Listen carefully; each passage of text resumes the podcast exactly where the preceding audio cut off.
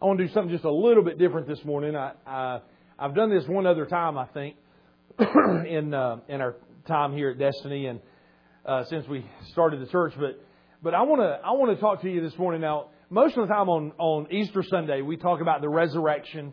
You know, we talk about the empty tomb. We talk about uh, things like that. But I want to I want to step back a little bit further than that, and I want to look at the life of Jesus through uh, maybe a different pair of eyes this morning. Um, I want us to think about, if you think about the life of Jesus, I, I love, when I read the Bible, or any book really as far as that goes, but especially the Bible, when I read the Bible, I like to put myself in the story. I like to think what it would have been like to be, to be there. You know, to walk beside the people that I'm reading about and, and what I would have thought if, if that had happened right in front of my eyes. And, you know, so let's think just for a moment. Let me set this up, and I want to do a little role play here in just a second.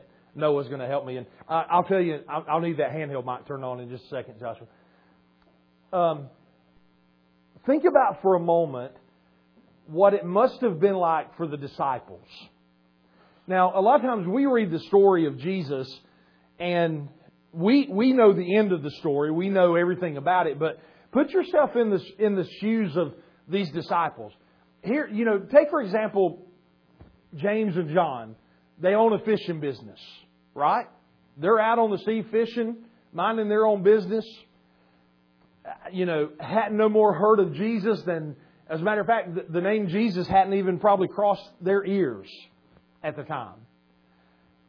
And just one day, this man comes walking up they're cleaning their fish, they're cleaning their nets, they're they're doing what they do in their business, they're they're they're doing their everyday life. This man walks up and starts a conversation with them, and it so impacted them that they that they turned their back on their business and started following a man that they knew nothing about.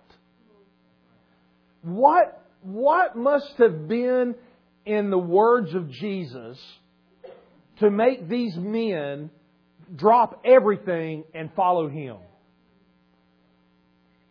So they get to, they start to get to know him. And Jesus starts teaching and he starts saying these words and his words have, have power. They've never, time and time again, the time and time again, the scripture says things like that the disciples were amazed and they would even say things like, this man has power in his words. One, one translation even said one time, he actually believes what he says. They start seeing Jesus do these miracles. I mean, they start seeing sick people be healed. They, they see Jesus walk on water. They see Jesus, uh, you know, calm storms. They see Jesus raise the dead. Now, come on. I mean, I'm talking these guys. These guys that hadn't read the Bible. They were, they were literally writing it, right? I mean, they were living it. I mean, this was totally new to them. They, I mean, they were, their minds were being blown every single day. John said, in the book of John, it says that if, you know, we, we have, we have, um, you know, something like, oh, I can't remember how many days, uh, they put together like the, the, the, the story of the Gospels and I think it's something like we have maybe 54 days of Jesus' life recorded. Events that happened maybe 50 some days of his life. He was in ministry for three and a half years. John said that if, it, that if everything that Jesus did was written, that the earth possibly couldn't even hold the books. Think about that. See, sometimes we just read the Bible and we read these stories and we think, oh, that's cool, that's nice. But, but what about these guys that walked with him every day? What about, what about they were seeing this right before their eyes? The power that must have been present around Jesus. How many times do we hear that when people heard that Jesus was coming, they ran and got the sick and brought them because they knew that if they could just get the sick people to Jesus, they would be healed. the woman with the issue of blood heard of Jesus and she said, if I can just get to him, this disease I've had for 12 years, this thing that has ruined me for 12 years, this, this addiction, this, this problem, this sin, this problem, if I can just get to Jesus, and if I can just touch the hem of his garment, if all of this is true, if just some of it's true, if I can just touch his garment, I'll be healed.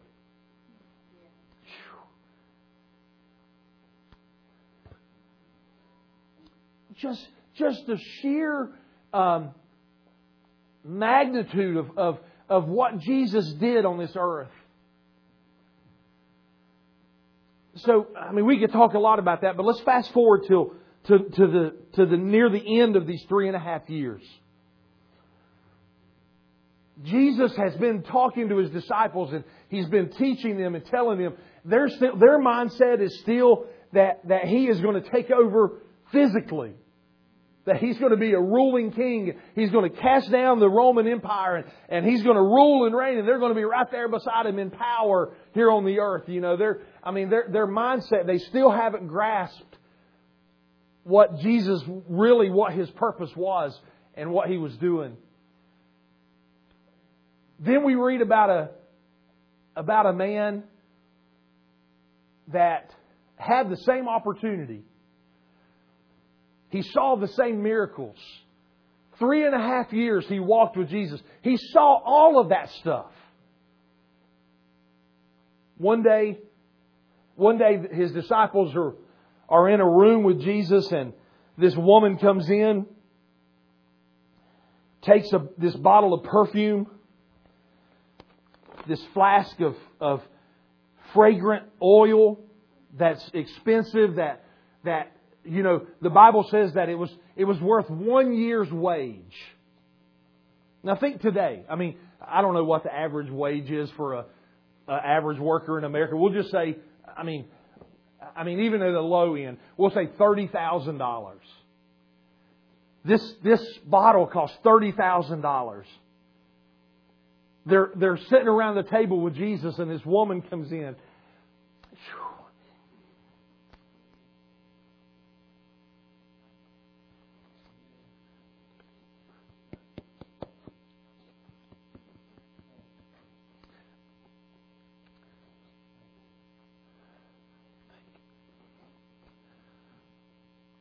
This woman comes in that Jesus had done so much for.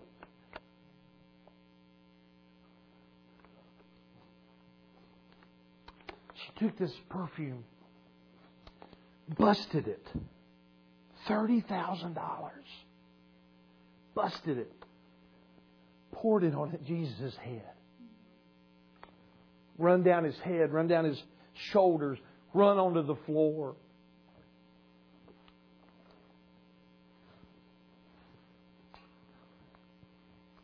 One of the disciples one of the disciples, the Bible says, became irate. What a waste! Don't she know that she could have sold that for $30,000 and we could have used that money to feed the poor? Don't she know what a waste that was? Of course, we know the, the back end of that story. The Bible says it wasn't really because he was so interested in the poor. It was because he was the one that held the money bag and he was a thief. And in his mind, he was thinking, I could have used $10,000 of that and they never would have known it. That I would have, that I had taken it. You see, because Judas, Judas was a scoundrel. Yet, Jesus chose him. Jesus loved him.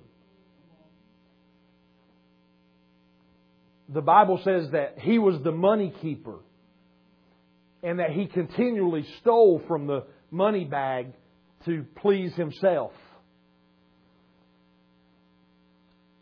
Did Jesus know that? I mean, I'm very well aware that he did.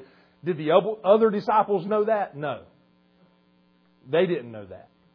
Jesus did. As a matter of fact, Jesus knew that you come to the to, to this week in Jesus' life, you come to Wednesday night, Thursday, somewhere in that time frame.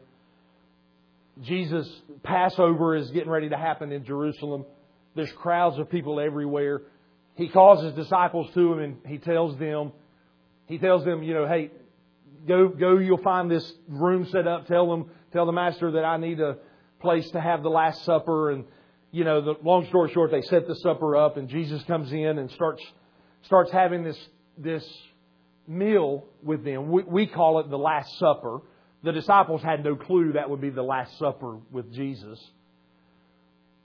We're going to we're going to do communion here at the end, but Jesus is having this meal with them, and I love in the, the story of Luke, Jesus made this comment. He said, He said, I have longed for this moment. This is the moment I've been looking forward to. Because Jesus said, because He said, because as we take this meal together, He said, this is going to be more than just a meal. He said, because this is going to be something that you're going to do now until, until I return. And, and he said, every time you do this, you're going to remember what I did for you. He took the bread and broke it and said, This is my body. He took the, the cup and said, This is the blood of the new covenant. You know, they had no clue what that meant at the time.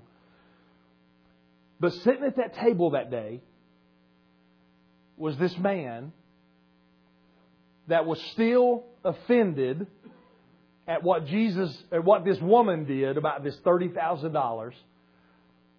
He got offended at Jesus, and the Bible says because of that offense, it allowed Satan to enter into his life.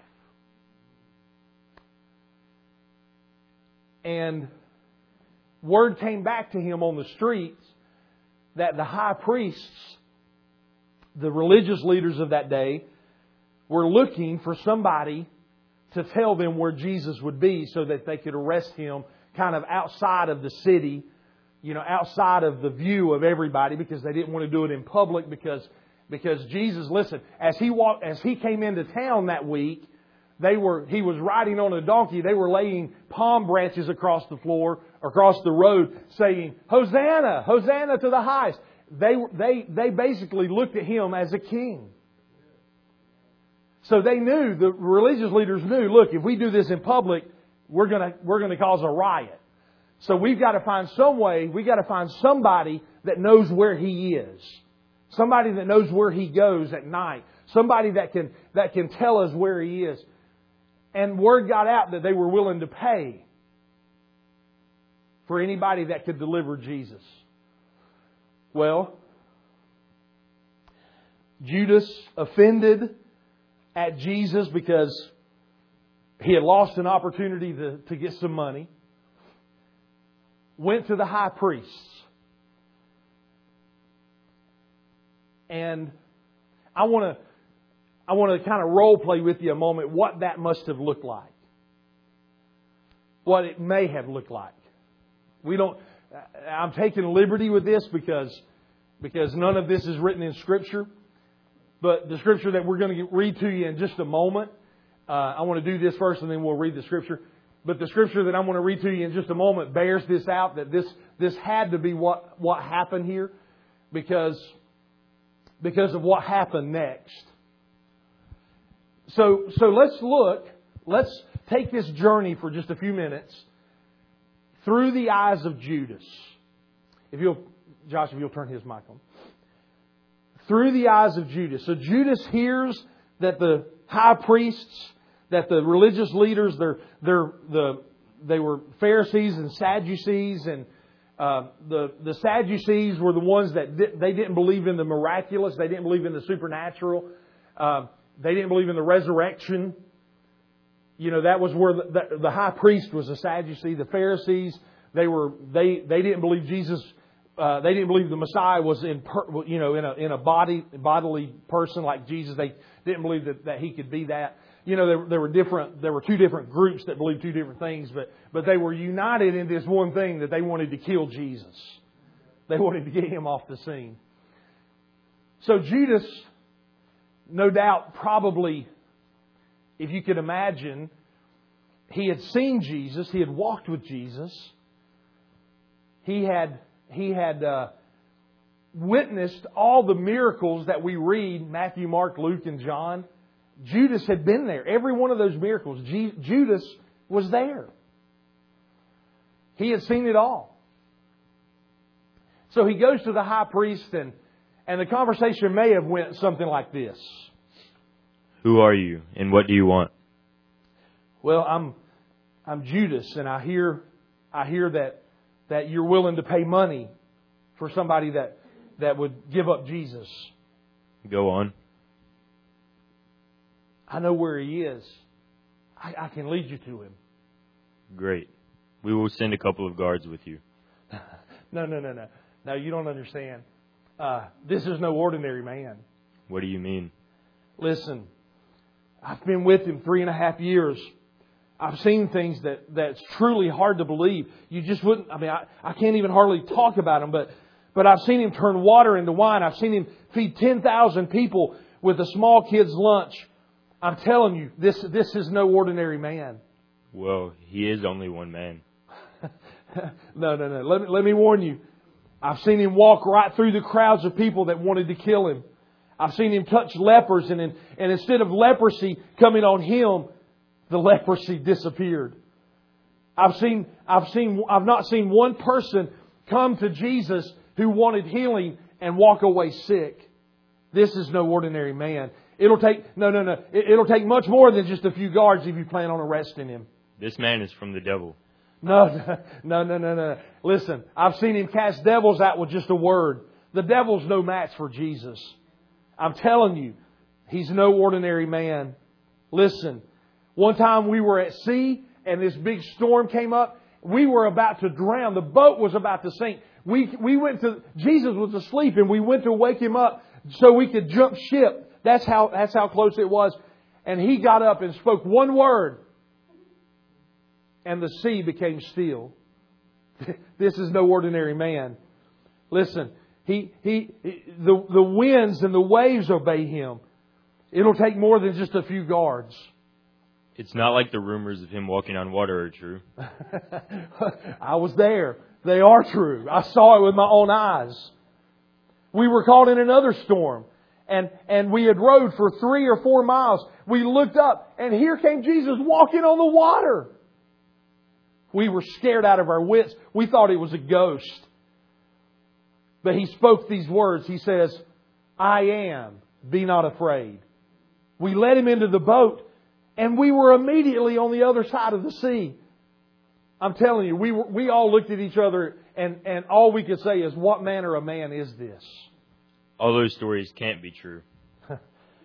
Listen, I've seen him heal the sick with just a word. One time we were going through the city of Nain and, and a funeral procession came by. I saw the look of compassion on his face. He stopped them and he went up and he touched the he touched the, the, the dead body and, and I saw that boy get up out of the out of that, that dead that that uh, casket that they were carrying him in and run and hug his mother. I don't know I don't know how he does these things, but I can promise you this. He's not an ordinary man. Well, what do you suggest? Listen, all I know is the lame walk, the sick recover, the blind see, the deaf hear, the dead are raised, the demon possessed are set free, those in bondages are released. This is no ordinary man. You better send an army. Let's read John chapter 18. Now, when Jesus had spoken these words, this is John 18, verse 1. He went out with his disciples over the brook of Kidron and where there was a garden which he and his disciples entered. Stacy and I, when we went to Israel, we went to the Garden of Gethsemane. It, now it's just a real small garden. There's a there's actually an olive tree there that that they believe dated back to the time when Jesus lived. They believe it was like 2,500 years old. And they've got it blocked off. You can't touch it or anything. But, but during Jesus' day, the Garden of Gethsemane was a huge place. It took, a matter of fact, it took up the whole side of the Mount of Olives. There were caves in it. There were, there were hiding places in it. Jesus, this was a place where Jesus and his disciples went regularly to get away from the crowds. There was one, one particular place that they went um, that, that many scholars believe that this is where this event happened. Because uh, today there's a just like just like so much of the so much of the things over there in, in uh, Jerusalem, there when they when they find when they find a place that they think Jesus did something, they build a church on it. They build a temple on it. You know, just so people can't come and worship Jesus. You know, they build a uh, Hindu temple or a Buddhist temple or I mean or a Muslim Muslim temple, I should say. But there was this cave that that they they think that he went to, and it was a rather a large cave, and you'll see why in just a moment. But Jesus would go there to get away from the people, and nobody really knew that he went there, and that's the reason the the religious leaders didn't know where he was. They needed somebody to tip them off to where Jesus would be. So, so Jesus went to this place where they regularly went to. Verse number two. And Judas, who betrayed him, also knew the place, for Jesus often met there with his disciples. So then Judas, having received a detachment of troops. Now see, sometimes we read, we read scriptures like this, and we see the movies. We watch The Passion of the Christ Friday night, and you know, and, it's a great movie. It, it, it depicts very well the some of the things that happened, but but even in that movie, there was like twenty or thirty troops that came that night. You know, I mean, there, it didn't depict a large group, but when you read, when you study the word, this word detachment, I think the or the uh, King James says he received a band of men. Let me tell you what that word means. That word is this is, is the word spiria, and it's a military cohort, is, is what that word means. What's a cohort? A cohort is a tenth of a legion. Well, what's a legion? you have to answer all these questions. A legion is 6,000 people. So he received, he received a cohort or a tenth of that to go with him. So, in other words, when Judas left the high priest's palace that night, 600 soldiers went with Judas. It wasn't just a casual 600 soldiers. They were decked out in full riot gear. They were going for battle. It was as if another, if another uh, country was, or another king was coming up against them, they would look no different than they looked the night that they went to get Jesus. Now listen to what it says. Judas, having received, received a detachment of troops or a band of troops, or we could, we could put, he received 600 troops and others and officers from the chief priests and Pharisees. So he, he received some army members. Then he received the, the, the special guard from the Pharisees, the temple police, the ones that protected the temple. So 600 soldiers plus another group. We don't know how many that that, that is. it doesn't tell us. Just that it was officers from the chief priest and the Pharisees came there with lanterns, torches, and weapons. Now, if you go to Matthew and you go to Luke, they, Matthew and Luke both record it like this A great multitude came with Judas. Think about this. They came with lanterns, torches, and weapons to arrest one man. What must have Judas told them about Jesus? 600 soldiers to arrest one man. How much power is needed to arrest Jesus? Verse 4. Jesus, therefore, knowing all these things would come upon him, went forward and said to them, Whom are you seeking? Now, just, just so you'll know this, you can read uh, the, at the end of chapter 17 and, and in Matthew and Luke. You, you can read, you can read, uh, and Mark as well. This is where Jesus goes first, even before this happened. He, he went to, he, he went to the place where he normally met. Then he took Peter, James, and John with them a little further, and he asked them to pray with him. You remember that? And he went, he went a little further than them, and the Bible says that when he came back, uh, they were sleeping. He woke them up and said, "Can't you, can't you pray with me for an hour?" He went back again, prayed. He came back and they were sleeping again. He left them sleeping that time. Went back and prayed again. That's where the Bible says that, that he was in such intense prayer that his blood became, or his sweat became as drops of blood. Literally, it's a, it's a uh, medical condition that, that where, um, I mean, there's, the body is under so much stress, the body is under so much stress that literally the pores drip blood. Not just, not just a little bit. Now, you know, I'm kind of even sweating up here this morning and, and, you know, and, and my brow's got some sweat on it, but, but like you, you may not even be able to see that because, because, you know, you can't notice that. But with Jesus, it was as if blood was pouring out of his pores. So even when, even when Judas came to see him, and when, when we're getting ready to read this, when Judas shows up, he's already bleeding. He's already got blood running down his, his cheeks, on his arms. Some blood may be trickling down his arms from this, from where his sweat became drops of blood because of the, because of what he knew he was getting ready to face. So, so get this picture. They're out here in the garden. They're out here in the woods. It's kind of a, a you know, real secluded place all of a sudden you hear this racket coming up the coming through all these the soldiers armors clanging together the you look and there's torches and there's lanterns there's swords drawn there's there's daggers there's all kinds of things that these soldiers have jesus it says that he knew this was getting ready to happen he comes up and and he comes up to the front of them and and jesus doesn't run he doesn't hide he comes right up to the front and he simply says who you guys looking for? you got to love Jesus. You know, he, he knew who they were looking for, but, but he asked them the question, Who are you looking for? And they answered him and they said, Jesus of Nazareth. Jesus said to them, I am He. Now, the word He there is in italics, which means that's not in the original language what Jesus said was this. He said the exact same thing that God told Moses.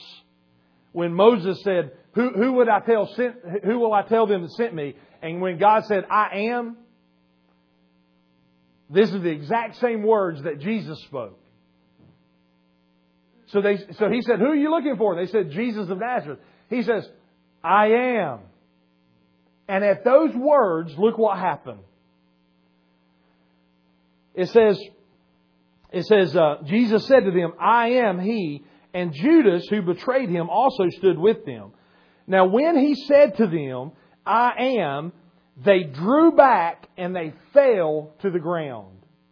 Now, it wasn't like they just, it wasn't like that they just stumbled back and kind of knelt down like, whoo, you know, that was scary. These words, when you read this in the original Greek, these words meant this they got knocked on their rear ends. There was a blast of power when Jesus said, when they, when, when he said, who are you looking for? And they said, Jesus of Nazareth. When he said, I am, there was so much power come out of his mouth that 600 soldiers went boom! Fell flat on their back. Could you imagine what they were thinking at that moment? Okay, uh, we better call for reinforcements. This is not going to go, this is not going to go very well. Because we don't know what just hit us, but every one of us is laying on our backs. Wow. Let me ask again how much power does it take to arrest Jesus? So it says they fell back and fell to the ground. And Jesus asked them again, Who are you looking for, guys? I wouldn't have said a word. But they, they repeated, they repeated, and they said, Jesus of Nazareth. And Jesus answered, He says, I've told you that I am. Therefore, if you seek me, let these others go their way. So Jesus, listen, in the middle, in the middle of the worst moment that's getting ready to be in his life, Jesus is still looking out for his disciples. He said, If you're looking for me, here I am. Let these go.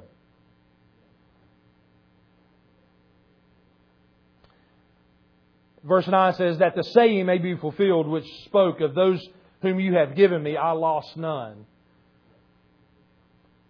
Wow. Verse 10 says, Then Simon Peter, having a sword, drew it and struck the high priest's servant and cut off his right ear. The servant's name was Malchus. I found out something interesting about Malchus this week. I'd never heard this. And, uh, and doing some study and, and listening to some, some different people. Malchus was, it says that he was the high priest's servant. It would be equivalent today, um, it would be equivalent today of being the high priest's press secretary. In other words, when the high priest wanted to get something out to the public, the high priest didn't go out in the public and yell it out. He would send Malchus. Hey, let's go spread some rumors about Jesus. Who was the one that would tell it? Malchus. Hey, let's go tell them how bad Jesus is. Who would be the one on the streets talking about Jesus? Malchus. Hey, let's let's let's spread some rumors about the about the disciples and get people turning against them. Who would be the one saying that? Malchus. I used to think that Peter just randomly swung his sword at somebody, but you know you know what Peter, who Peter went after? He went after the one that was running his mouth about him. Oh yeah, you you're so high and mighty. You think you out spreading all those rumors? I got look what Jesus just did. Let me cut your head off right here. I got Jesus has got my back. It says he took his sword, he swung, and Peter was a fisherman. He wasn't a soldier. He missed his head, missed his neck, I guess, and got his ear. Cut his ear off. So he did hit the side of his head, cut his ear off, Malchus goes to the ground probably, grabs his head, his ears laying there, blood's going everywhere you can imagine.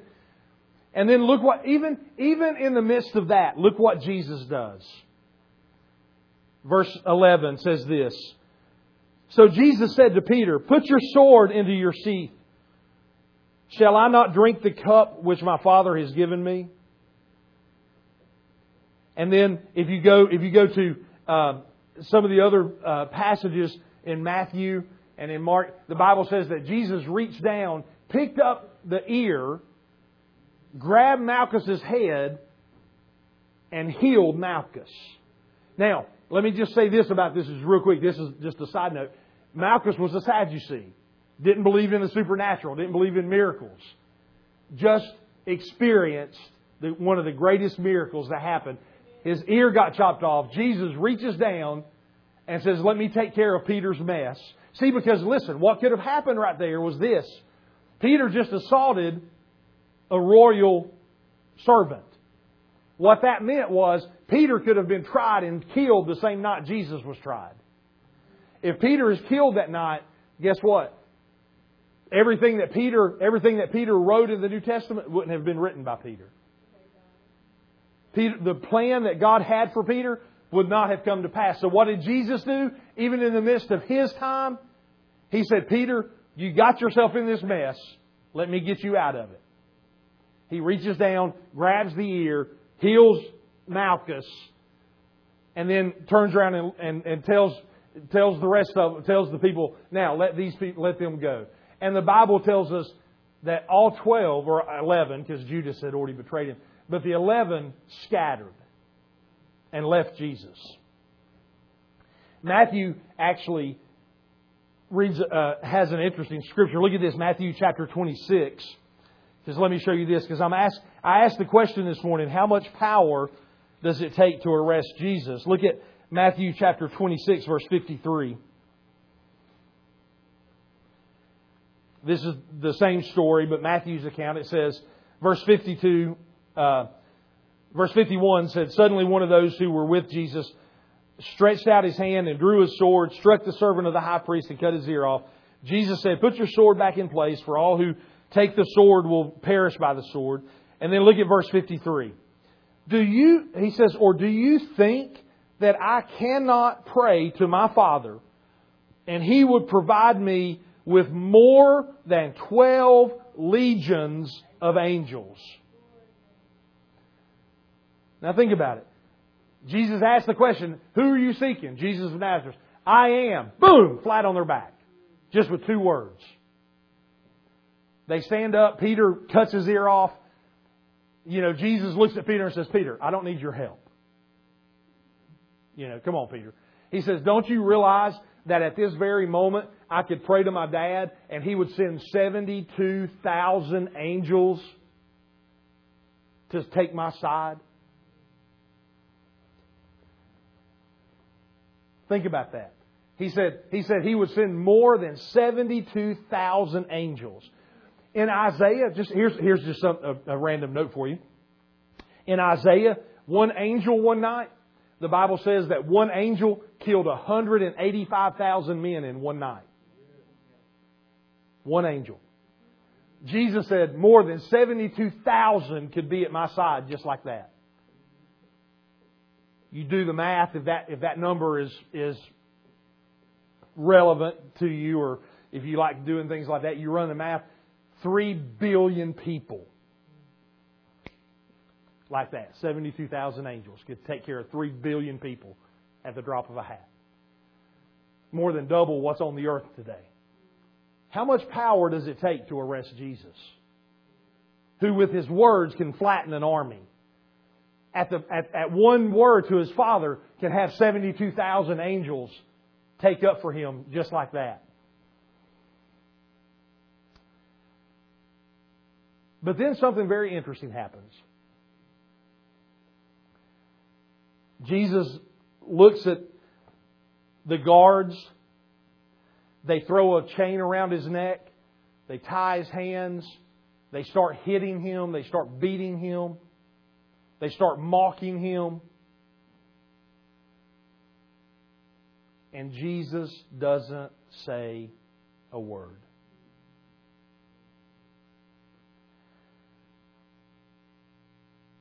There's not enough power on the earth to arrest Jesus if he didn't want to be arrested that night.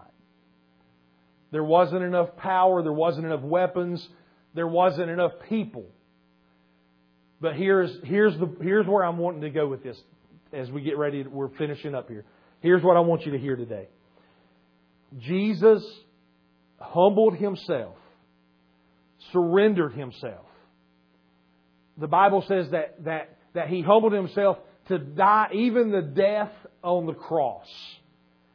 It was basically, we could say it like this the cross was the lowest, the most disgusting, the most horrendous, the worst, the worst death that you can think. Uh, historians have said, like if you read church history and stuff, they, they literally said that suicide was much preferred over the cross because of the agony and the, the pain that the cross would bear.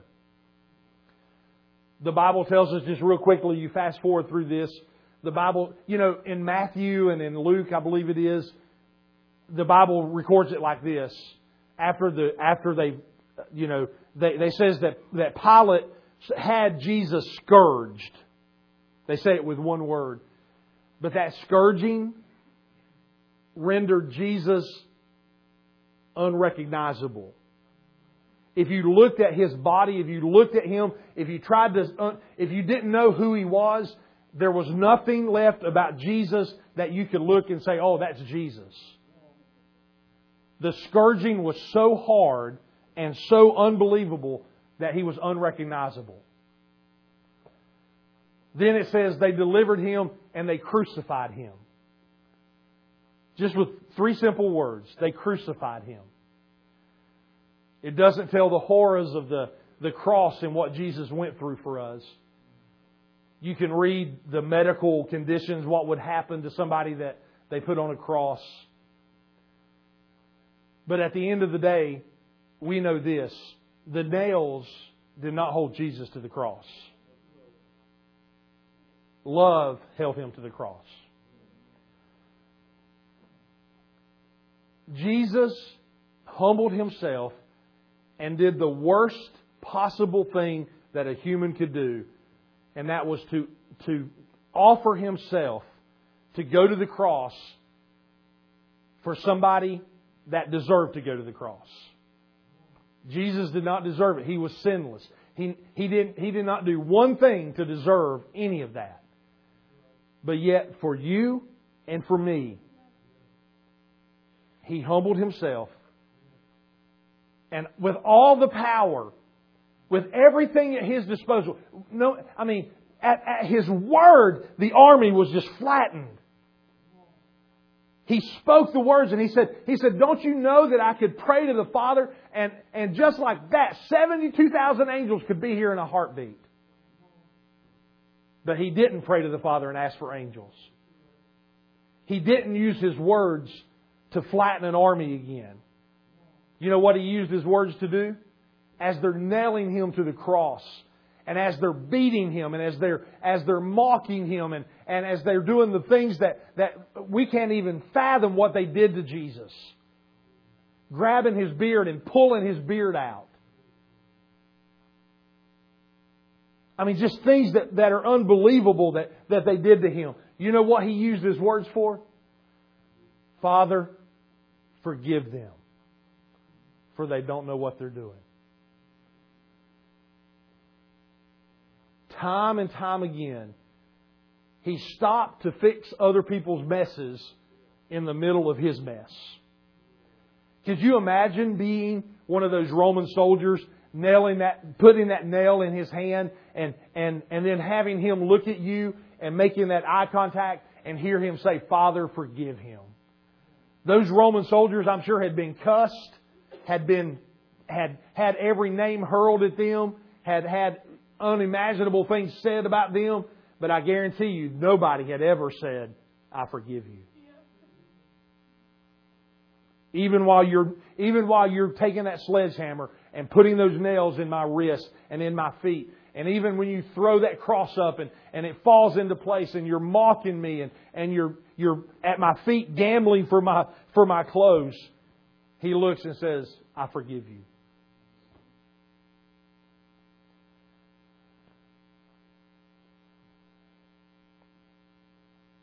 The Bible says that he, he cried out, It is finished. He breathed his last breath. You know, a lot of times in, um, if you look at the early crosses, um, a lot of them have a skull at the bottom of the cross. I don't know if you've ever seen those or not.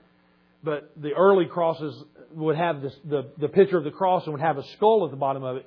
Most people believe that that the very place where Jesus was crucified was where Adam was buried. And it is said that when his blood, when Jesus' blood was shed there on the cross, the Bible says that when he gave up, when he gave up the ghost, when he, when he exhaled and, and he died, the Bible says there was a great earthquake.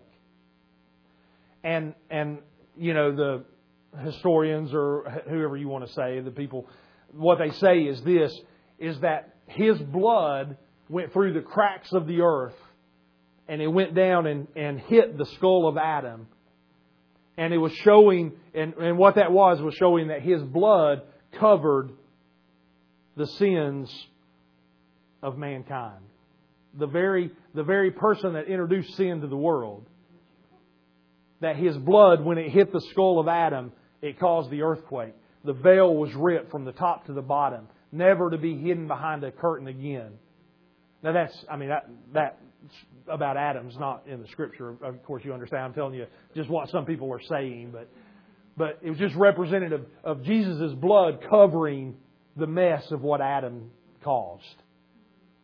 Even in, even in his, even in his last moments on this earth as a man, he was looking out for us. They put they brought him down. They buried him in a tomb. You know, they, they even they even said that um, the the religious leaders went to the governor and said, "Look, these people are going to come try and steal his body because he said he was going to raise in three days. Let us put arm, let us put troops there. Let us seal the tomb. Let us do everything we can do to protect it. And, and he said, that's fine. You know, you can do that. So they put, they stationed soldiers outside of the tomb. On the third day, the women are making their way, wondering amongst themselves, who's going to roll the stone back? When they get to, when they get to the to the tomb, different, you know, if you read it in the different Gospels, you can kind of piece this together. But when they get to the tomb, this, this is incredible. The, you know, the first witness to the resurrection of Jesus would be the angels. The angel rolled the tomb back. There was an earthquake. The angel rolled the, rolled the tomb back.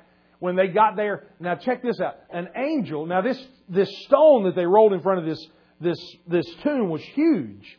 I mean, it had to be huge because they wondered who, how are we going to get this stone moved? But when they got there, the angel sitting on top of the stone, resting. You know, it's like the angel said, "Here, let me take care of it for you." They go in, they go into the tomb. There's angels there. They come out of the tomb. There's angels there. They everywhere they look, there's there's angels everywhere, proclaiming and telling them, "Go tell them." It's just like Jesus said. He's risen. And then it wasn't long after that that Jesus showed up in their midst, walked through the wall. And they started piecing it together and started seeing the plan. One last verse I want to leave you with today. Turn to Romans chapter 8. Because you see, you say, well, that's a great story, Pastor. That's, that's all fine and well, but how does that help me? Look at Romans chapter 8. And let's look at verse number 10 and 11. Well, verse number 11. We'll just look at this one verse. Romans chapter 8, verse number 11. It says this But of the Spirit of Him who raised Jesus from the dead dwells in you. He who raised Christ from the dead will also give life to your mortal bodies through His Spirit who dwells in you. Here's the greatest news that you can hear today. Katie quoted it earlier this morning as well. The very same power that raised Jesus from the dead dwells in you. The same power that Jesus demonstrated while he walked on the earth dwells in you the same power, the same ability that, that, that allowed Jesus and enabled him to do all that he did, that power dwells in you. How much power does it take to arrest one man? Well, there's not enough power present on the earth. But the good news is, is that he surrendered, he humbled himself, he surrendered his will to do the will of the Father. And that was so that you and I would not have to endure the cross. He endured it for us. Now, real quick, what I would like to do is this. Jesus said this. He told his disciples there that night that he was betrayed.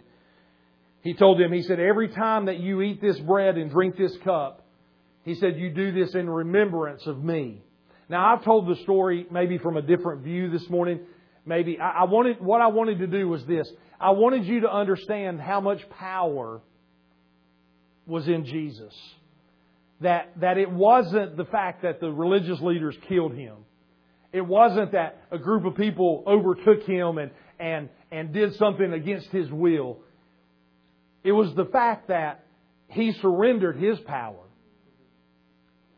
so that you and I would have life. He willingly went to the cross for you and for me. He did it willingly. He didn't do it. He didn't do it, uh, you know, uh, against his will. He did it willingly.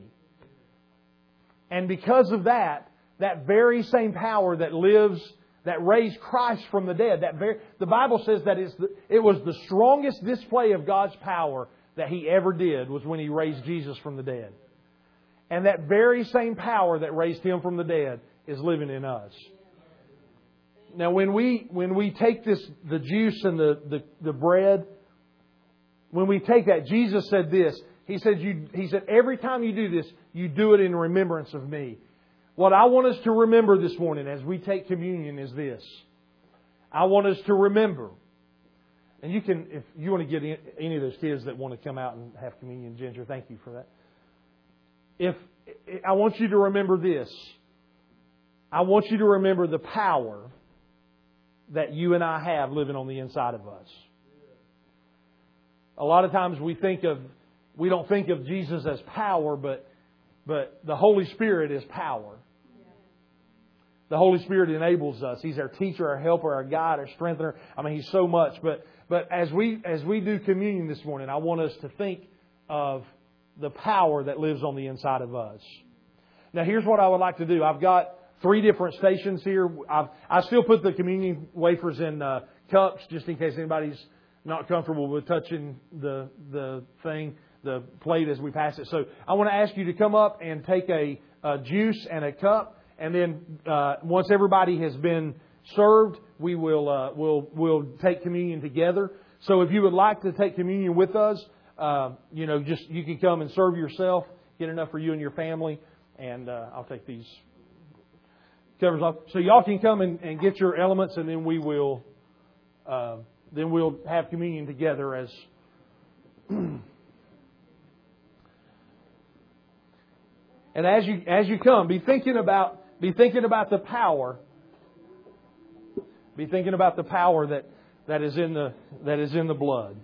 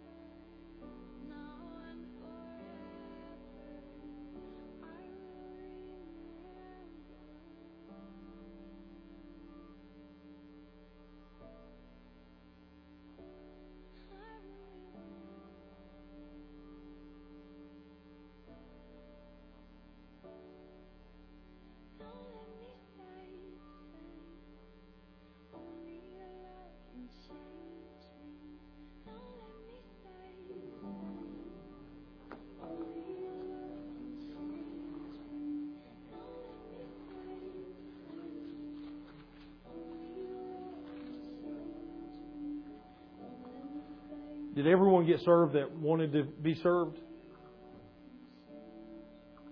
If you need, if anybody needs, just let me see your hand and we'll make sure we get it to you. Everybody good?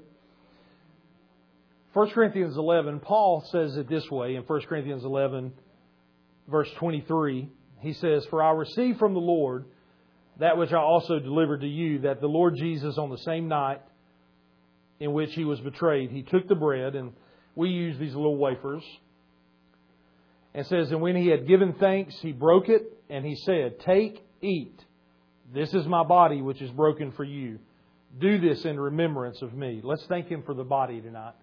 Father, we thank you, Jesus, we thank you for the price that was paid on Calvary for me. I thank you for the scourging. I thank you for the beating. I, I thank you that you took that for me. You endured all of that so that I would not have to.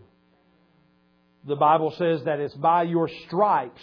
Actually, that word is singular because your body was basically one big stripe. It was an open wound. By, by the wound in, on, in your body, healing is mine. So this morning, as we take this bread as, as just symbolic of your body, we receive in our bodies healing today. We receive everything that was paid for on that cross.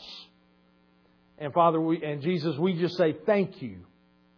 Thank you. We remember what you did. We remember the power that you set aside and you did it willingly so that we could receive communion this morning and receive healing, receive restoration, receive deliverance. Whatever we need this morning is because of the body that you was broken for us. So break and eat the bread.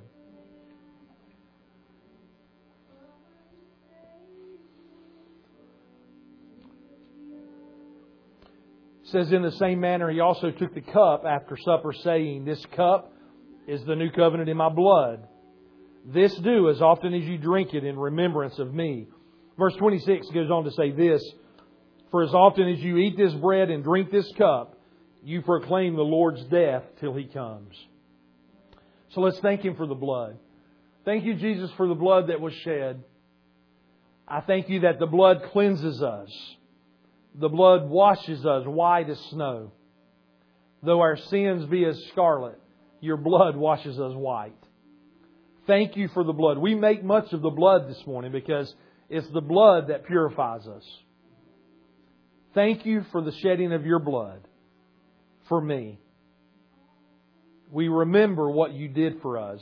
We don't take it lightly, we remember it. And we say thank you. In Jesus' name. Take and drink.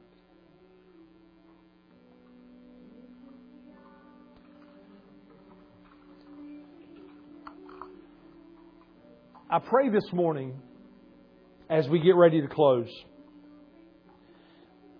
If you're here today and, and you don't know Jesus as your personal Savior, if you if you don't if you've never had a relationship with Him, I want I want you to understand this.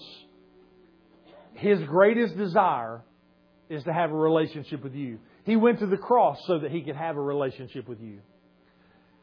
But if you're here today and you say, Pastor, I need, I need to, to get things right with Jesus, I need to, to give my life to Him, I just need to get things, maybe, maybe you've had done that in the past and, and you've just gotten away from Him, today would be a great day just to, just to get your heart back right with Him.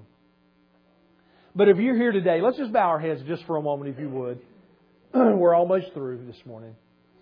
But if you're here today and you say, Pastor, I've never given my life to Jesus, I'm not a Christian, and I would like to know more about that. I would like to give my life to Him today. Would you just slip your hand up? I'd love to be able to pray for you. Anybody at all, just say, Pastor, I'm not, I don't have a relationship. I would really like to know more. Maybe you, maybe you say, Pastor, I do have a relationship with Him, but you know, I've not been living my life the way I know I need to. And today I want to get things right. I want to come back to Jesus and, and just make things right with Him. Could I see your hand? Anybody at all on that? Thank you. I see, I see those hands. Let's just do this. Let's stand to our feet this morning. And um, if you need prayer of any type, if you if if if you maybe you're not a Christian or maybe you wanted to come back home or maybe you just say, Pastor, I just need prayer this morning. Stacy and I would love to be able to pray with you and we would love to do that. So I'm going to open up the front and if you want to come for prayer, uh, I'll take just a moment and if you want to come down and, and receive prayer, Stacy and I would love to pray with you. We will pray for healing, we'll pray for deliverance, whatever it is that you need this morning. Listen, the power, the same power that Jesus operated in is present today.